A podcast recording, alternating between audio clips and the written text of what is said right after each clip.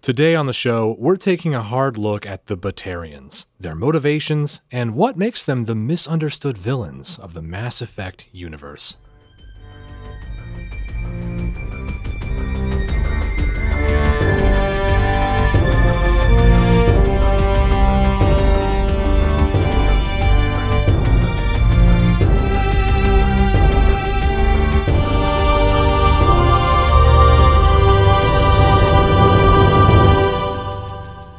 Welcome to Lore Party, the podcast that explores the stories, characters, and universes of our favorite video games. I'm Connor.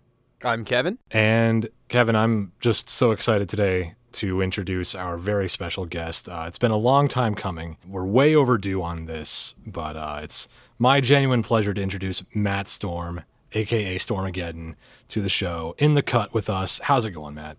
Good. I'm happy to be here. Uh, it's funny for all the time I spend hanging out with y'all in your Discord and just playing games with y'all. It's like, oh yeah, that's right. This is my first time on the show, and uh, I'm very excited to be here. Yeah, it's a real red letter day, and I think for a long time we've we've basically, I mean, Kevin, you can back me up on this. We've basically considered Matt just an honorary member of Lore Party for a while now. Pretty much, yeah. I mean, you're you might as well just come to meetings. Like it's fine. I look, I, I, I, as everyone knows, I need more podcasts to work on. I clearly don't do enough as it is. you don't have enough, yeah.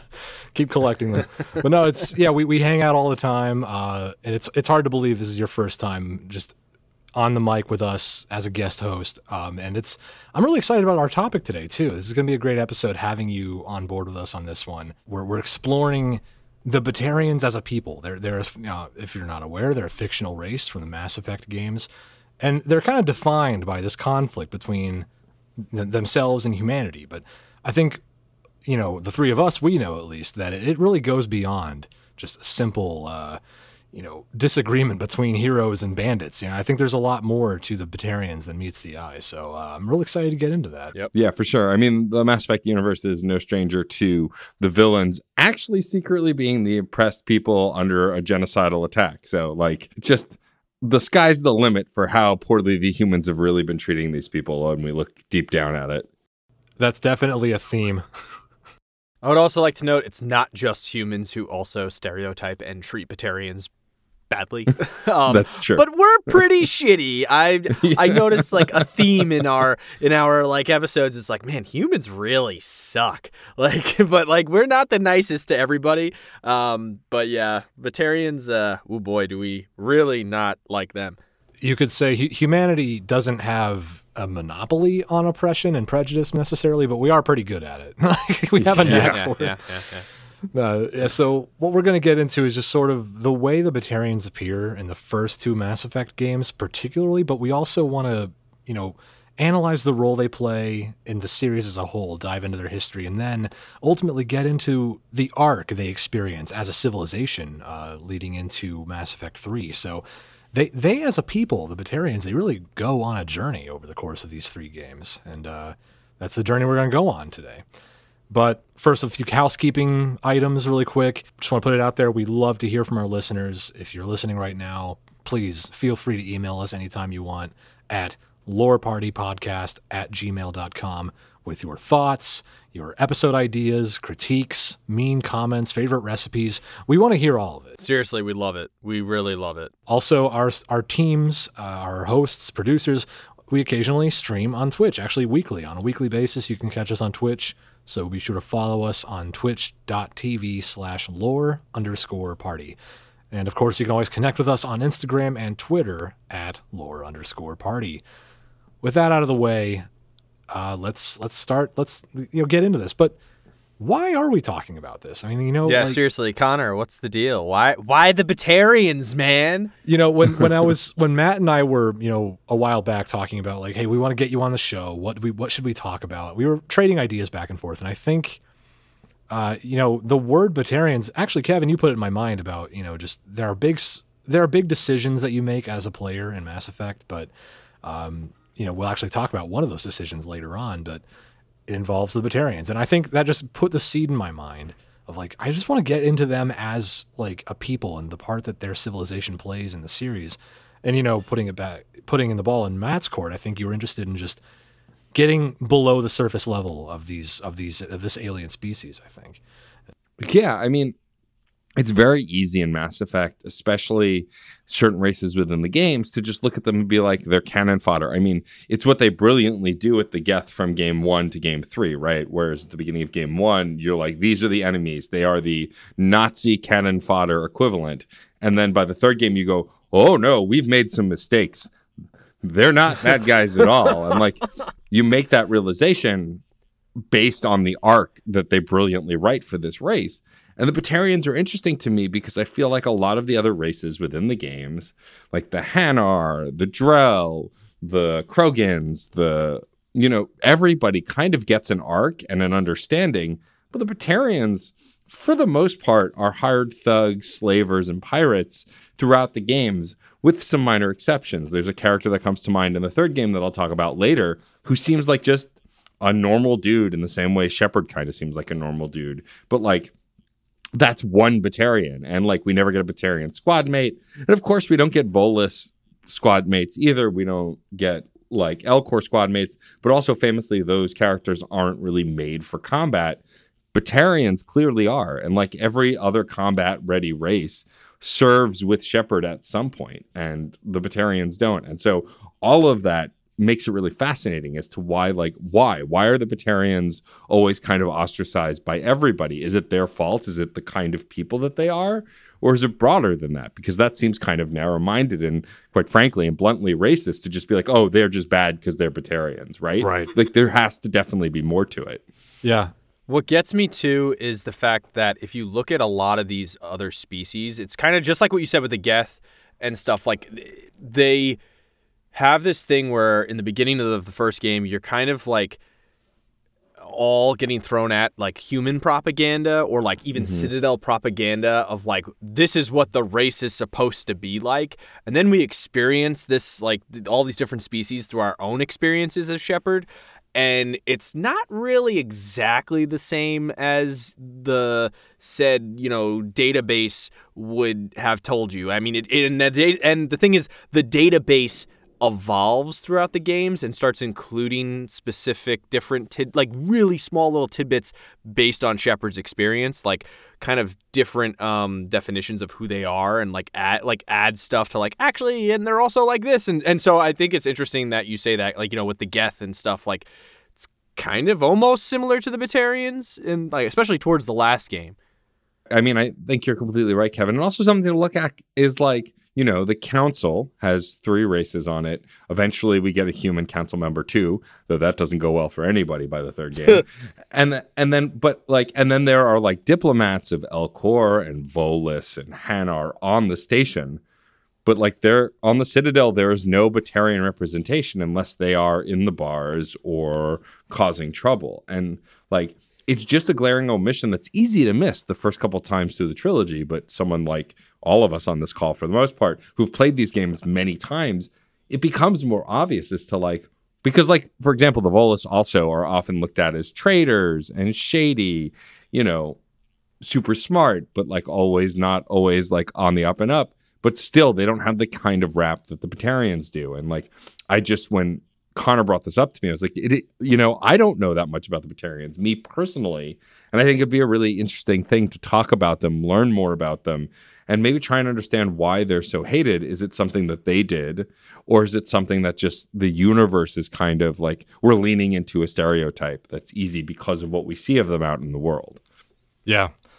Yeah, it's I think in sci-fi properties there there just tends to be a a a faceless villain that sort of fills a niche. Um, and it's good when that sci-fi property gives them some gives them some glow up and and, and one, Yeah. that's one way to put it but like gives them the spotlight and some room to grow and i'm yeah like so the Batarians, yeah, if anyone is not familiar with the Mass Effect games, or like if you just don't remember what they look like, you haven't played in a while, uh, they're pretty uh, distinctive. They are bipedal humanoid aliens, uh, most distinctively recognized by their two sets of eyes. So they have four eyes. Uh, they're native to the planet Khar'shan in the Harsa system, uh, and their society is ruled by a very strict caste system and a rigid authoritarian government. So, kind of as by their own nature, they uh, they just tend not to trust easily. And when you go into the Mass Effect world in the first game, uh, you, you learn early on that the Batarians are are kind of outsiders. They they you know they don't really have council representation, like Matt said. They they are they have tense relations with the Citadel in general, and you know they, they just they're just not great neighbors, as as what most people describe them as. You know they it's not fun to live next to them. They they they continue to have you know, little border skirmishes. They usually avoid outright war in their in their history generally, but um, you know, as the humans found out when they first started to settle the galaxy, Batarians who happen to be raiders and pirates and slavers are uh, a common threat faced by settlers uh, in the outside of Citadel space. So it's easy to see how they gain this reputation as just malcontents that no one gets along with. And you know we'll we'll pick that apart later, but that's kind of the first impression you get as a player coming into Mass Effect.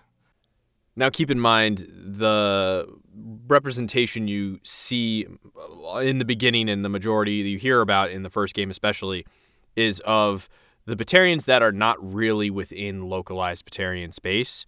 And so, like those slavers, and, and th- that's not really them. It, it obviously like you know the group of people doesn't represent all the people and that's really the the big case here is because that kind of stuff isn't it, it it's kind of looked frowned upon in Batarian like government and Batarian social structures in some ways. Right yeah, it's it's it's key to understand that the Batarians you encounter in the game generally, or at least early on, like the pirates you fight, uh, yeah, like you said, Kevin, they're they're not representative of Batarians as a whole, but they they kind of ruin the reputation of the race for everyone else in that in that way. It's kind of like you deal with the fringes of Batarian society generally. The negative stereotype is the loudest stereotype for Batarians within Citadel Space. Like that's just how it goes for them. Exactly. Yes. Yeah. Well, and also keep in mind from Shepard's perspective, I mean, this whole trilogy is based on you creating a human character that you then pick a backstory for, that then you live out and almost create your own living fanfic of, as it were.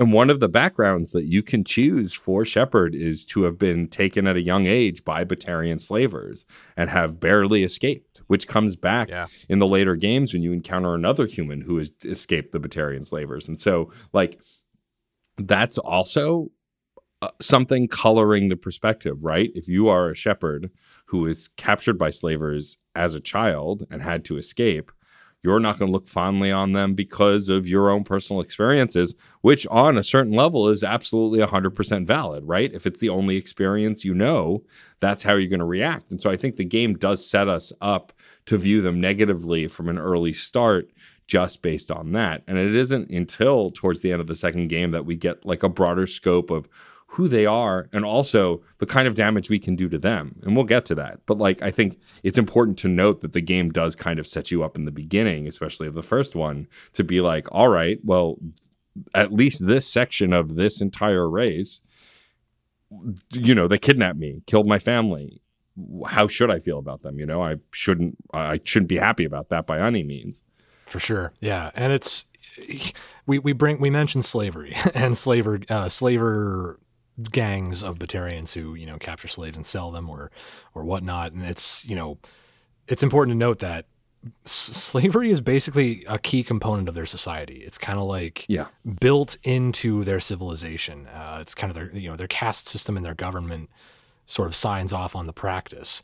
This is not this is not me re- excusing that at all. I'm just saying like it's kind of core to how they function. So it's not like they just do it just to do it, like just out of right. pure cruelty. It's just kind of like that's how they operate. So it's it's it's a nuance that of course uh, again does not do them any favors in the, in terms of uh, relations, and especially like like Matt pointed out, uh, it can set certain people up for a, a long term animosity.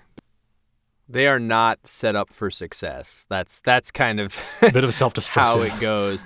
and even even their government being like a super like like really kind of paranoid in general doesn't help. And and and and that's the thing is like they they have those things like kind of built into their societies like history and stuff. And they they've like started to kind of say oh we're gonna look down upon this to kind of almost look like in favor of other people to try to fix stuff.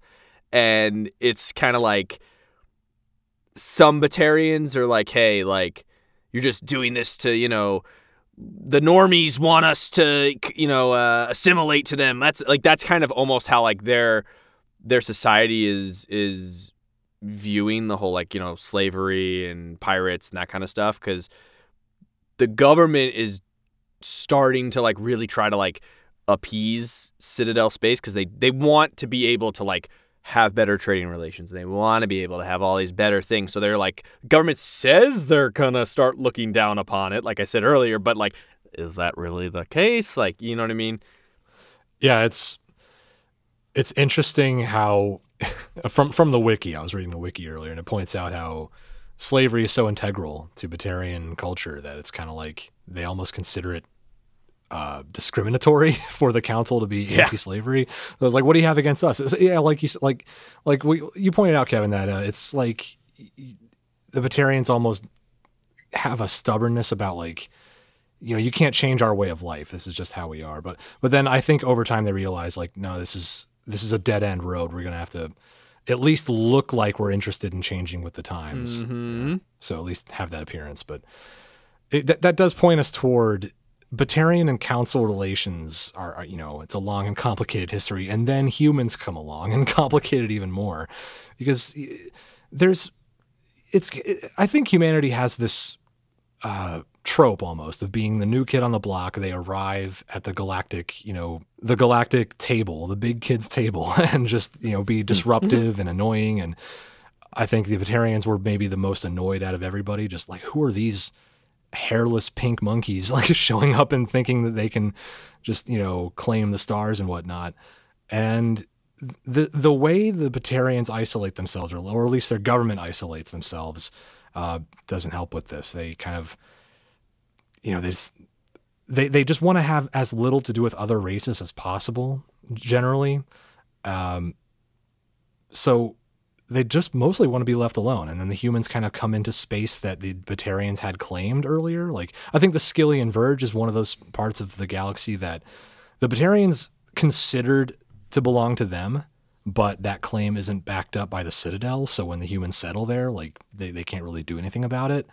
So it's it's like you know when you don't have good relationship, when you don't have a good relationship with the Citadel, and then the humans show up, you you can't expect the Citadel to solve your dispute with them. So it's kind of like their isolationism came back to bite them a little bit there. It's that so that's kind of how humans and Batarians get off on the wrong foot, and it doesn't really get any better from there.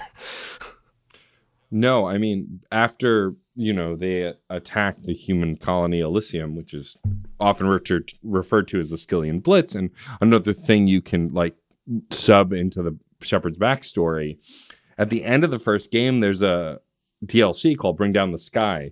And it's the first time you really encounter Batarians. Batarians are in the world before that, but like the first time you go head to head with a Batarian is on that mission where you're trying to save scientists and the Batarian is trying to blow up a planet by directing an asteroid, the science asteroid, uh, towards it, and you end up left with the decision to kill this Batarian, but then the, the you have you have to chase him, and then the science staff dies, or you do the Paragon thing and save the staff, and he gets away, and that plays later.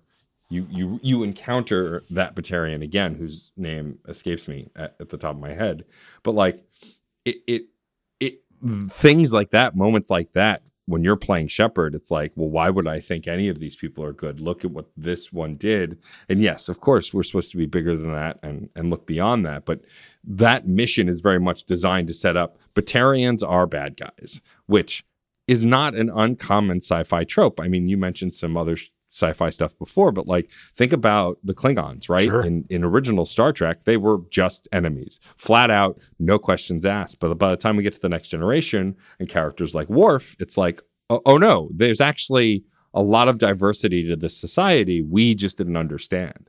And I feel like it's very easy to look at the Batarians in a similar light, like because the perspectives we're stepping into and the perspectives provided are very aggressive. Now, yes, we can't talk our way out of slavery being a part of their whole society. Mm-hmm. Like that's problematic on an endless amount of levels. But the game does present Batarians often as the villain. And unlike other things that me and Kevin mentioned earlier, there doesn't seem to be a ton of redemption. Like it's mostly a case by case. Like as you meet Batarians, you can choose to help them or work with them or negotiate with them. But none of them are ever like, hey, what's going on, bud? How are you? I'd Right. love to meet Yeah. you. Like, you know, it's never like that. And I think Bring Down the Sky is a big part of that.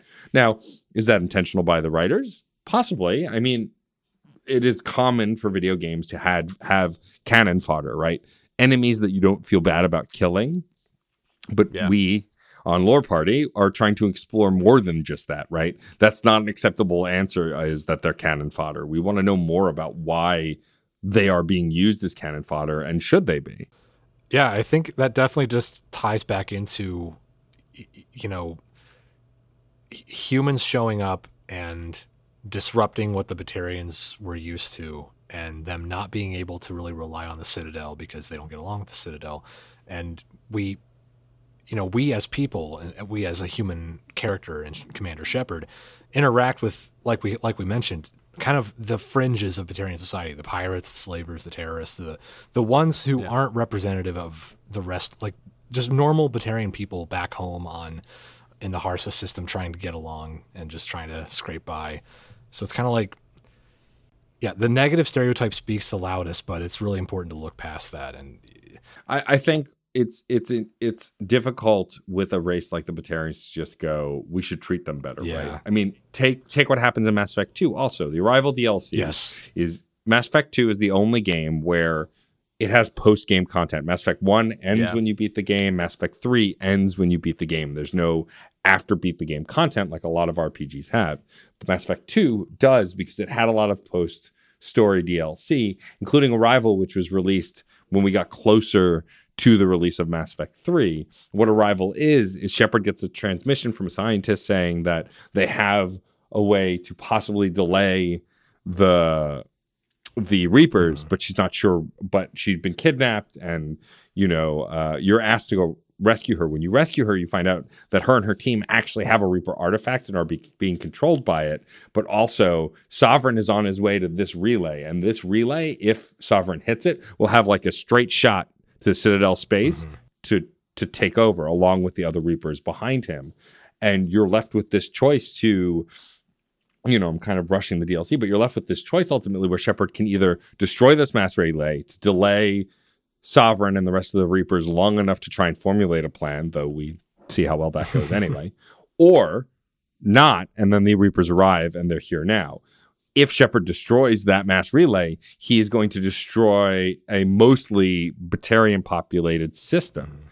And though his action is considered justifiable because it's you know save the you know kill the few to save the many still for the Batarian people this is a whole sector of just Batarians Yeah. that were killed because we think the reapers are coming now once the reapers arrive Shepard's kind of like haha I'm right but it's the, at that point it doesn't matter but like you, the game doesn't even give you the chance to warn the Batarians, right? It's just because this is an excuse for the third game to start with Shepard kind of court-martialed and like under observation because of this ridiculous act that, while important, put ki- killed so many people. It was a genocide essentially, and so for the Batarians to then hate humans after that, even though they didn't like them before. Mm-hmm. I think is very much justified because one human wiped out an entire system. Yeah. yeah, I mean, we didn't already have a great reputation in general in Citadel space. Like, from when humans started showing up, we didn't have a great reputation, and we didn't necessarily. I, I, in my view of understanding the history and playing these games, humans in general never had a great reputation. Um, we looked power hungry. We looked like we were just, you know, it's the new kid in school, and we're already the shit. Like, you know, like we really like ourselves, and so we gave a lot of people excuses and people were looking for excuses to not like us and you know one human destroying an entire sector like that is kind of like that's a pretty good excuse to literally hate all humans Yeah, and it's like it's not like Shepard can go to the Batarian government and just explain, like, no, you don't get it because you know Sovereign was coming. I had to make the hard call, and I, you know, it's it was the best possible option. Like, it's not like they have no reason to believe anything a human says. You know, it's just one of those things like the trust is just not there, and even if it was there, it would still be really hard to uh, to explain like why you had to wipe out an entire system's worth of you know another another people, another population. It's kind of like you know, there, there's just no talking that away, even if, you know, you could theoretically argue like it was the best possible thing for everyone in the galaxy. But uh, yeah, just the trust was not there to begin with. There's no way you could explain that away. And it got, like, yeah, as we've established, got way worse from there. So, uh, yeah, a lot of uh, a lot of animosity between humans and Batarians uh, at sort of at the end of Mass Effect 2 and heading into 3 where, you know, the the Reaper invasion will make things a lot more complicated, and uh, I think Mass Effect 3's arc gives us a better understanding of not just who the Batarians really are behind that that facade of you know lawlessness and the cannon fodder, the faceless enemy that you can justify killing. Uh, not only what they really are behind that, but what they can be, what what they could grow to be, which which is great. All right, we're going to keep this conversation going, but first, a quick break. Okay, so we've talked about kind of the general gist of Batarians, humans, Batarian Citadel, like how those relationships kind of go about. But let's kind of look at, uh, I like what you wrote here, what lies underneath. Mm-hmm. We're going to go under the hood here and kind of really go a little bit further into Batarian society and what we get to view and what, you know, the, the database kind of shows yeah. us. Um, because the, the, the Batarians have like a totalitarian and kind of isolationist nature. Yeah. Like their whole society kind of has that. And so as players, we don't get, like I said earlier, we don't get the most accurate and representative picture possible because we only get to see what is given to us by not just the alliance military and all that from just Shepard being in the military, but also whatever the Citadel has on them and, and the relationship the Citadel has on them, that's most likely what they're going to provide. Um, and obviously, we know it's not great. and yeah, so we primarily interact with the quote unquote the dregs of Batarian civilization, yeah. and those guys are the they're forced to kind of subsist in the lawless sectors between Batarian Citadel space. And I want to say that I still I'm gonna just say it I think it's possible that these individuals do give a false oh, impression oh, sure. of Batarians as a whole. Like I said, the negative is the mo is the loudest. Absolutely. Like they're the most, you know, in your face because also that's what we interact with most anyway. Right. Like that's what the Citadel interacts with most.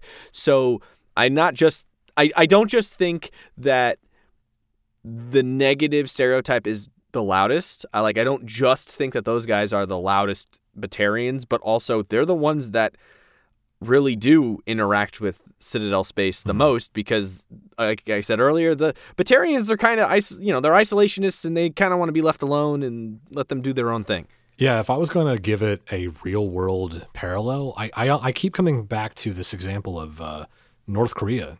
If you really think about it, it's kind of like North Korea is extremely isolationist and they don't tell their people about anything about the outside world except what it's it's kind of propaganda. Like you're a, if you're a citizen in North Korea, mm-hmm. like you're just a regular person, you are told that everything about the outside world, like the West in general, uh, they they they want to come and take the you know the food out of your mouth. They want to kick you out of your home. They, they're evil. So it's kind of like if if you translate translate that into Mass Effect, it's almost like you have the Batarians you know, sitting in their home home systems, the Batarian hegemony, telling their citizens, like, you know, humans, Asari, Turians, Salarians, whoever, all the Citadel races, they, you know, they think nothing of you. They, you know, they don't care about you. All you have is us. It's kind of like, yeah, they, they just feed them a, a, feedback loop of, you know, you, you, you have to stay here. You belong to us. Uh, and you, it's kind of like cutting the people off from the, uh, the rest of the galaxy. And as a side effect of that, we never really get to see what just the normal honest, hardworking Batarian civilians go through day by day. Like you said, Kevin, all we see are the Batarians that kind of live outside that system or kind of on the fringes of that system as pirates and slavers and mercenaries. So yeah, we, we definitely get a false impression of them as a race. We don't really get to see behind the curtain, and it's uh, Uh, you know, it's sad. I, I feel bad for the ones that we don't get to hear from that. We don't get to hear a story from, you know, the the Batarians who don't make a living, you know, enslaving people and trying to blow up planets with asteroids and stuff like that. yeah, I mean, for the most part, the Batarians that we see are on Omega across two and three and they are usually either hired guns for Aria or they're slavers or they're just mercenaries hanging out or mercs complaining at the bar. And like it bums me out because in the third game we actually do get to know a Batarian for a little while, but they don't even use it as an educational opportunity. I of course am talking about one of the greatest Batarian characters in all of Mass Effect, Bray. Right. Bray is uh, Aria's bodyguard, Aria's right hand man. And when you do uh, the DLC in the third game to take back Omega because Aria has been booted out of Omega by Cerberus, you get to team up with Aria, which is just awesome on its own level. And Bray is, I think, with you in one skirmish, maybe, maybe not even, but he like gets you to Aria. And like you chat with Bray a bit. He seems very down to earth. He doesn't hate you immediately. He knows what you're capable of. He even seems to respect you. And like, even when you're leaving after you finish the mission and however it resolves, I won't go into spoilers just in case anyone hasn't finished it, but like, he still seems to respect you and is kind of on your side. And, you know, Bray helps Shepard by providing coordinates he needs. He is very open to to talking to you when you're on Omega this was an opportunity for Bray to talk a little bit, for Bray to become a party member. Yeah. Imagine if after this, because Aria is never going to become a party member, right? as much as we'd love it, not going to happen. Uh, uh, Carrie-Anne Moss is too badass for all of us, and it's true. but like, imagine if after all of that skirmish, you get Bray goes, you know, Aria's got her hands full here there's not much I can do for her. Why don't I come along? And then Bray comes with you, and then you get to do some kind of side mission for Bray to help his family or go see the hegemony. Like, I feel like it was just a missed opportunity. And, like, you know, I love the trilogy. I'm not going to go into the argument about how there were a lot of missed opportunities in the third game because I happen to think the third game is actually still pretty great. But I do think this is a missed opportunity. Imagine if they had the time they could take with this DLC to then make Bray roll over as a Batarian party yeah. member, and then you could find out more about the hegemony. Because think about it, like we didn't really start learning about the Geth until we had Legion, yeah. right? You know, we yeah. didn't really start learning about the Asari until not only we had Liara, but then we got Samara to learn even more about mm. them. Like 99% of what Shepard learns about any individual race is through the party members he gets and the ship is pretty diverse. So what you're saying is we should have Batarians as squad mates in the next game. Yes, absolutely. 100%. Absolutely. You know, the what you experience doesn't rep even the good and the bad doesn't represent, you know, the whole group of people yeah. or or species if you will. And and I think that that says a lot to have these Batarians that we meet throughout all these games just just be like we said the bad guys. Like they're just the cannon fodder. And then we meet one that we work with. Right. Yeah i, I do love bray. I do love what he represents. Uh, and you know just speaking of omega though i, I will backtrack really briefly to uh, mass effect 2 before we move on to uh, the rest of what mass effect 3 shows us in regards to the batarians. Uh, one of my favorite interactions from Mass Effect 2. Again, I haven't finished Mass Effect 2, but I'm playing through it right now. But I, I did have this interaction earlier. I think everyone does in the quest where you're uh, first meeting Mordin. There's a plague mm-hmm. on Omega Station, and Batarians are one of the hardest hit populations on Omega. Like the you know humans get sick from it too, but the Batarians are like getting more so. Uh, you know, falling ill and dying from this plague, and Shepard runs across uh, a Batarian who's just you know sick and you know kind of leaning against a wall, you know, on the verge of death, and Shepard can you know help this Batarian like you know with a with a medi-gel or whatever and save his life, and this Batarian is just dumbfounded that a human would help him. So it's kind of like I, I do love these moments of building bridges and breaking stereotypes and you know showing that you know these conflicts you know don't need to carry on into every personal interaction. You know it's like. I, I, you know, I'm a human, you're Batarian, but you know, you're still someone, you're still a person that needs help and I can make that choice to uh, show you a different side of my people, so that that gives you the opportunity to show me a different side of yours. And and I think we actually have a clip lined up that we could play here. Human. Should have guessed. Bad enough you infect us with this plague. Now you lack the decency to even wait until I die before you come to steal my possessions.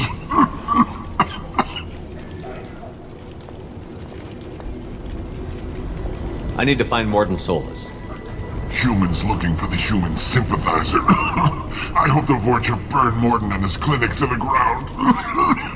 I hope you. I hope. Damn it. Damn you. Can't. Hey, stay with me. This won't cure the plague, but it might help a bit.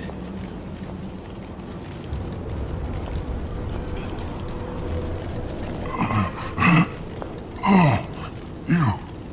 You help me. Why?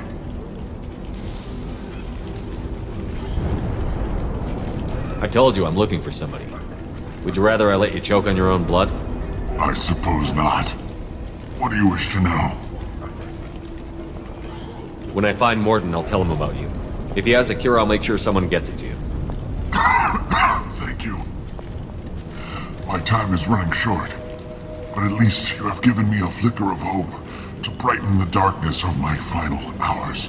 I don't want to die. Whatever Mordin is, I will risk it if he can reach me. Uh, no, I, I just I just love that you know surprise like you know, why are you helping me? I, and uh, uh, especially in the context of that scene where the Batarians think like oh the humans are trying to poison us with this plague. It's kind of like this suspicion that goes both ways, this distrust that Right. goes both ways. It's like you know any opportunity for a story to go in the direction of breaking this suspicion and breaking the mutual distrust. I, I like that. You know, it's it's enjoyable for me. Yeah, I should I should mention though before your Mm-hmm. commenters come from you come for you. the humans are immune to the plague, which is why he's so adversarial. Oh, that's It's why the people it's why the people are, who are raiding the homes later are human because human it only affects all other aliens. It for whatever reason does not affect humans. But also what's important about that clip and then what happens later is once you actually go back to the station, I think after you've either helped Mordin or right before you help Mordin, like he's there and he thanks you. He says, Thank you, That's human. right.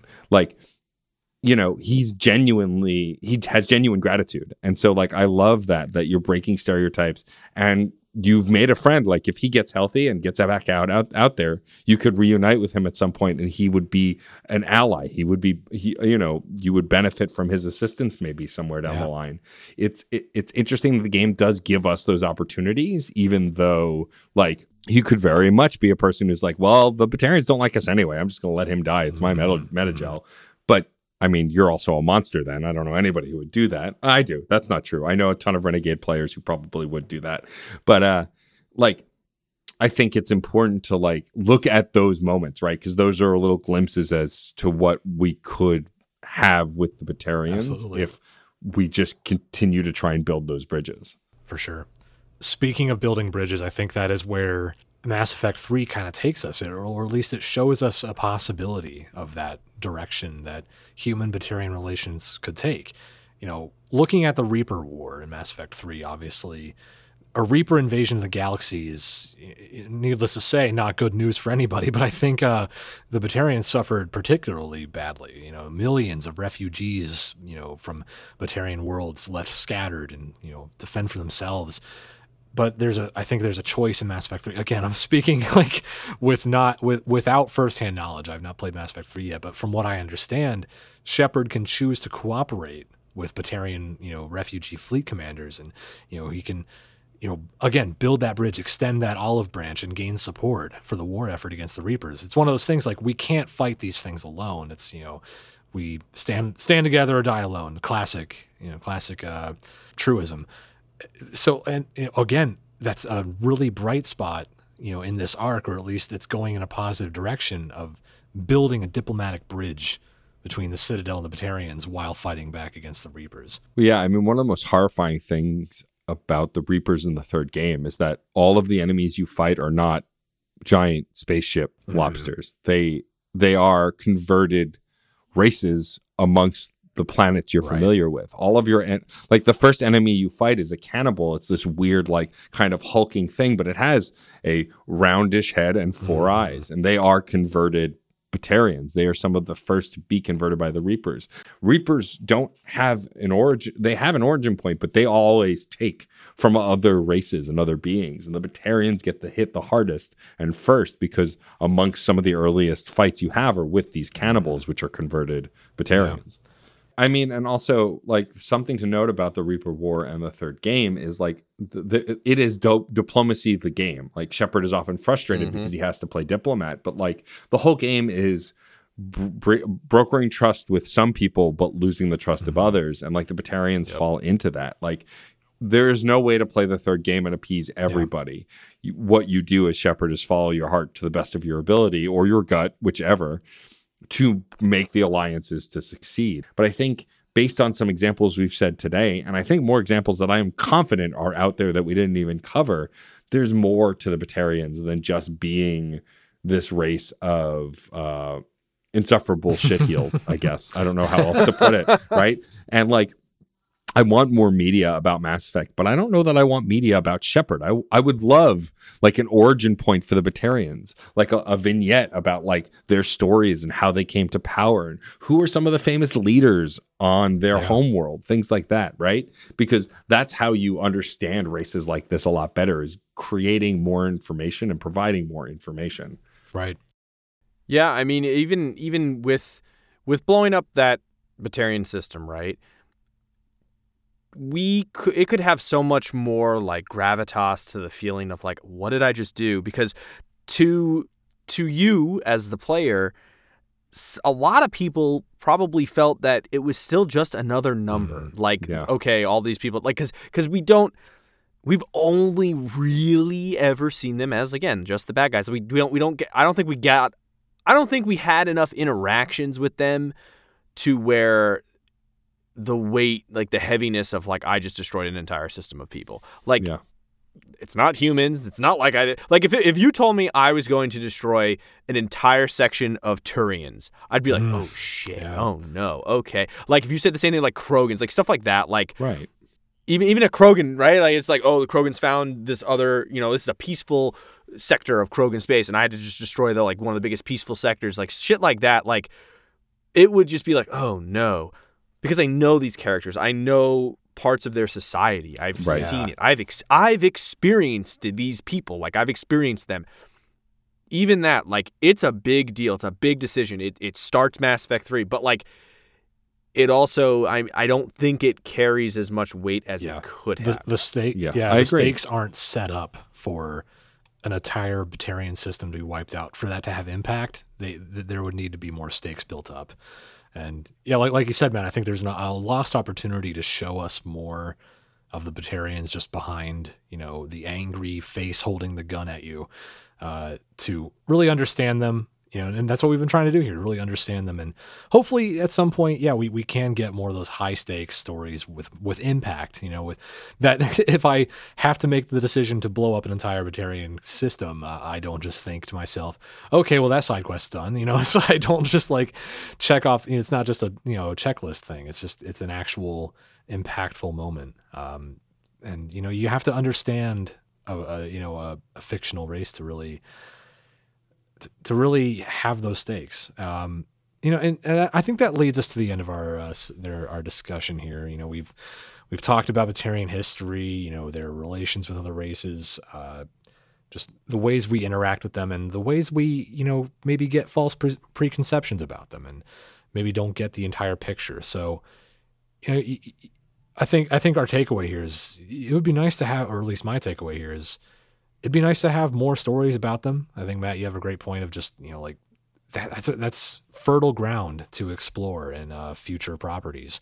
Is just you know show us more of them. Let us see more of their real lives. You know behind the behind the pirate facade.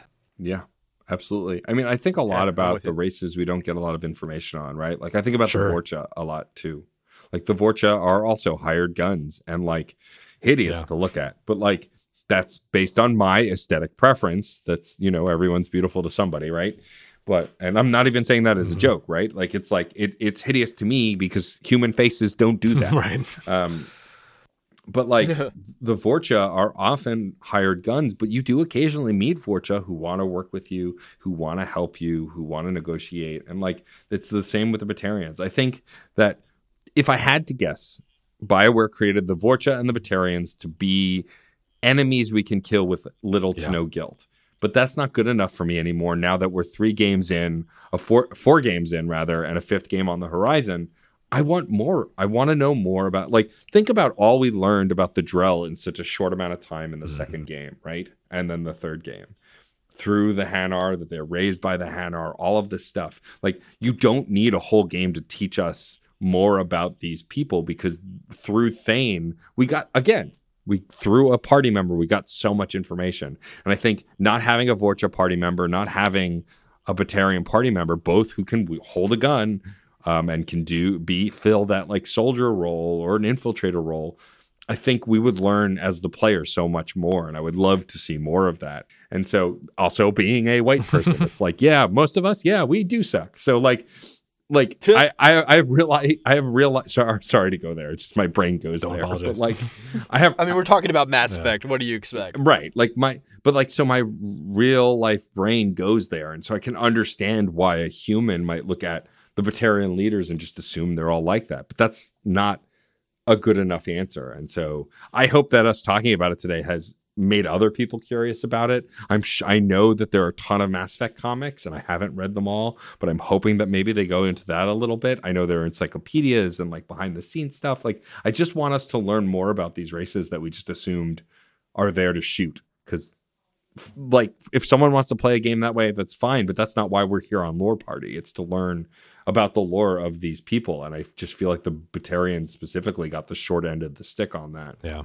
Yeah, I'm so glad we had this conversation, Matt. Again, it was a pleasure having you finally on Lore Party.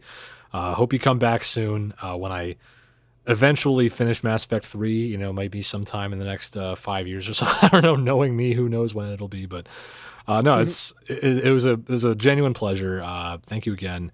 Uh, do you want to go ahead and uh, you know tell the fine folks out there where they can hear and see more of you?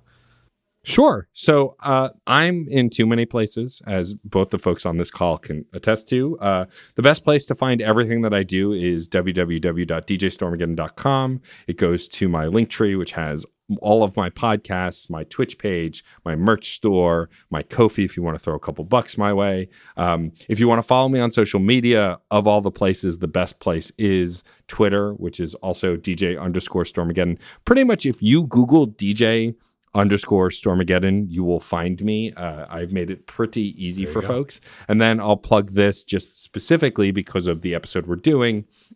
I am on a Mass Effect ret- retrospective podcast called Reignite.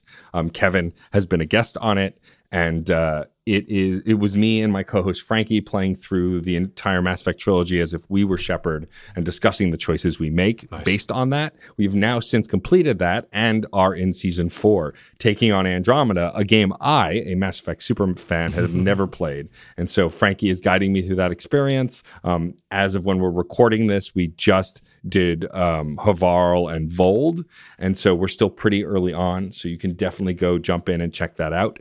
Um, I have had a lot of fun experience this game outside of the bias that came with it. I can see where the hiccups are, but all in all, I'm really enjoying it, and I'm glad that I waited to play it. Uh, so yeah, so reignite, reignite pod on all social media if you want to check out more Mass Effect stuff from me. Uh, otherwise, again, DJ underscore Stormageddon on Twitter and Twitch. Well, that about wraps it up. We hope you guys enjoyed this episode, and if you did, please take a second to rate and review us on Apple Podcasts. It really helps us grow the show. Be sure to connect with us on Instagram and Twitter at lore underscore party, and check out our YouTube and Twitch pages for more bonus videos and highlights. Thanks for listening, and we'll catch you next time.